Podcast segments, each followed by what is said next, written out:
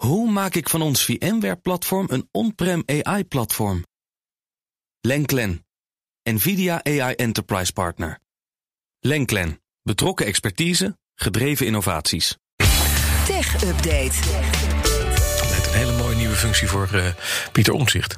Conor Klerks, goedemorgen. Goedemorgen, Bas. Cybercriminelen richten zich steeds meer op thuiswerkers. Ja, dat zegt de cybersecurity-bedrijf ESET tegen BNR. In de eerste vier maanden van 2021 is er een forse toename geweest van het aantal brute force aanvallen op remote desktop protocol. Dat is een hoop woorden achter elkaar, maar no, uh, heel veel systemen eigenlijk uh, um, uh, waar je van afstand dus vanuit thuis op je werk-PC mee kan inloggen, die, mm -hmm. die liggen onder vuur. En niet zo'n beetje, de cijfers die liegen er niet om. Vergeleken met de laatste vier maanden van vorig jaar is het aantal uh, aanvallen meer dan verdubbeld. Dave Maasland, dus de CEO van IZ Nederland, legt uit waar de stijging vandaan komt. Ja, dat heeft denk ik alles te maken met de uh, ja, toenemende vormen van, uh, van ransomware. Je ziet dat criminelen echt op zoek zijn naar uh, ja, maximaal rendement. je ziet ook dat er steeds meer losgeld betaald wordt.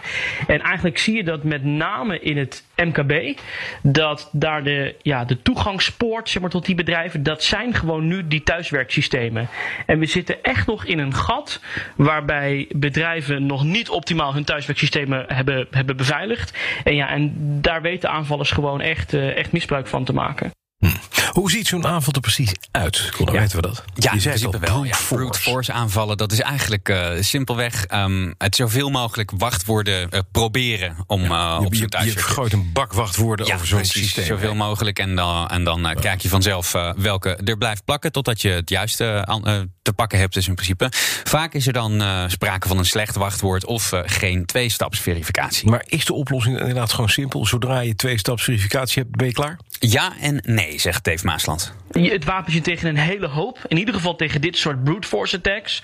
Maar we zien natuurlijk ook dat er nog steeds kwetsbaarheden zijn in dit soort RDP-systemen. Dus het is ook echt zaak om dat soort systemen, zeker als ze aan het internet hangen, continu up-to-date te houden. Ja, en ook daar zie je dat organisaties nog niet altijd bovenop de bal zitten. Ja, en als je dan in deze tijd iets aan het internet hangt en het is niet geüpdate, ja, dan weet je vrijwel zeker dat je vroeg of laat een keer geraakt gaat worden. Oké, nou iets anders. Want Fastly heeft bekendgemaakt waarom een groot deel van het internet er gisteren uit lag. Ja, Fastly is uh, een aanbieder van uh, Content Delivery Networks. Dat zijn een soort van versnellers van de cloud.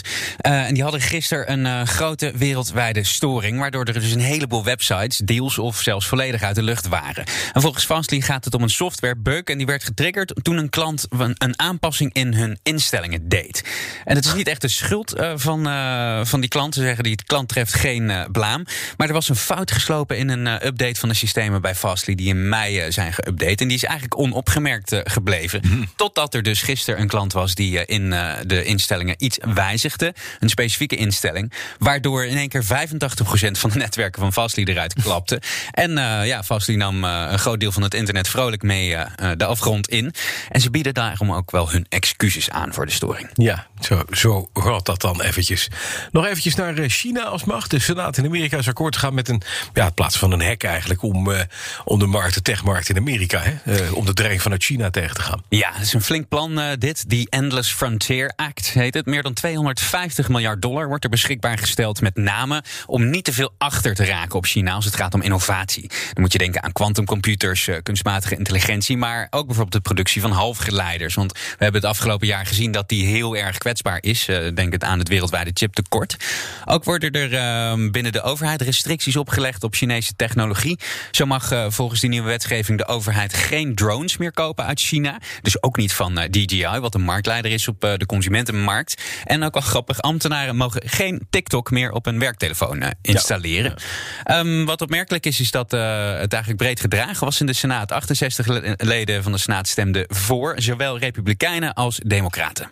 Ja, dat heeft denk ik alles. This is a sign that Democrats and Republicans are working together to pass uh, major legislation in a bipartisan fashion. Perhaps it signals what could be to come on other policy priorities like infrastructure. Nou, ja. dat zal nog wel even een ander dingetje zijn. Een infrastructuurplan, dat uh, is wat, uh, wat minder soepel. Ja, dat gaat inderdaad wat minder uh, soepel. Die gesprekken tussen Biden en de Republikeinen zijn nu gestaakt. Dankjewel, Conor De BNR Tech Update wordt mede mogelijk gemaakt door Lenklen. Hoe vergroot ik onze compute power zonder extra compute power? Lenklen, Hitachi Virtual Storage Partner. Lenklen, betrokken expertise, gedreven innovaties.